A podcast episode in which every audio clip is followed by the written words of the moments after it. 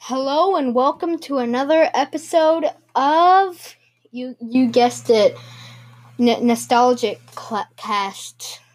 Let let's cue the um the intro. Today's episode is going to be um kind of a recent game. It's not recent recent. It's I actually don't know the day it was made. I'm going to find that out right now.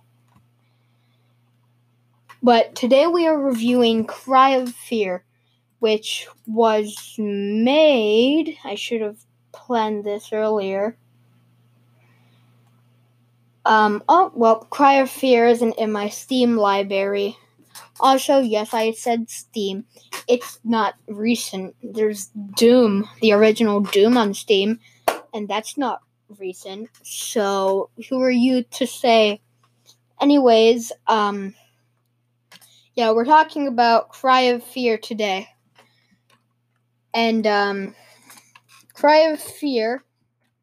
Sorry, I'm just looking up, um, Cry of Fear so I can get some information to, um, help you guys with your knowledge of retro games. Cry of Fear began development in 2008. The mod was delayed several times due to limitations before being released in 2012. During the four years of development, Cry of Fear, many ideas were scrapped, while others were improved. For example, the phone's flashlight was initially made to illumi- illuminate an area around the player. This was later changed to illuminate the area in front of the player. The inventory system was also reduced from 12 slots to 6. At its beginning, Cry of Fear used the standard Half Life renderer, which was later replaced by one of the, by the one from Paranoia, another popular Half Life modification. Changing the renderer allowed the developers to bypass some limits imposed by the by the traditional renderer, and added new and add wait what? Uh, the new renderer and added new engine effects such as texture bump mapping, spectacular reflection, and 3D skyboxes. So, yeah um, that was me. That was the development of um, Cry of Fear. Pretty deep, right? I bet you've never heard me do that kind of thing before. Now it's time to talk about the gameplay. Time for transition sound. Let's go. All right, here's the gameplay segment. All right. The player controls Simon Henriksson, a 19 year old who wakes up in an unknown alley shortly after being hit by a car. The player must navigate the city, solving puzzles and fighting monsters to progress.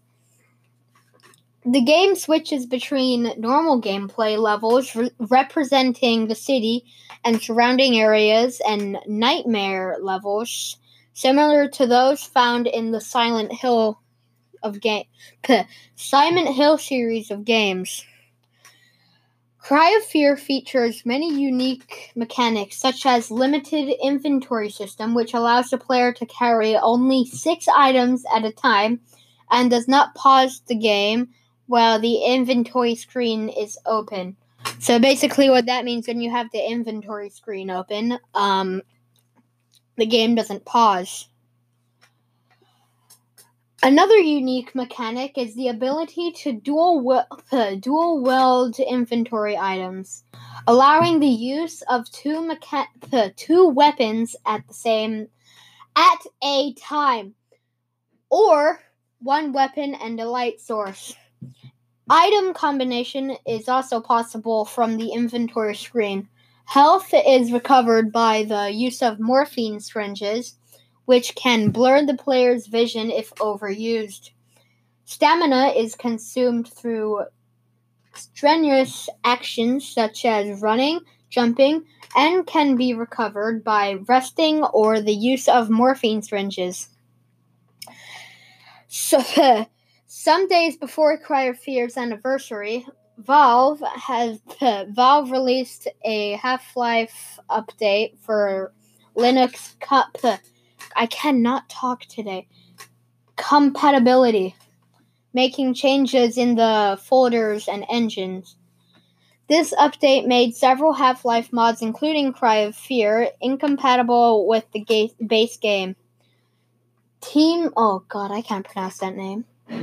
Oh, Team Cy Scholar decided that since no more could be done for the mod itself, they would finish a standalone version. Confusion due to Valve regarding Cry of Fear status as freeware caused the game to be delayed until April 2005. That was long.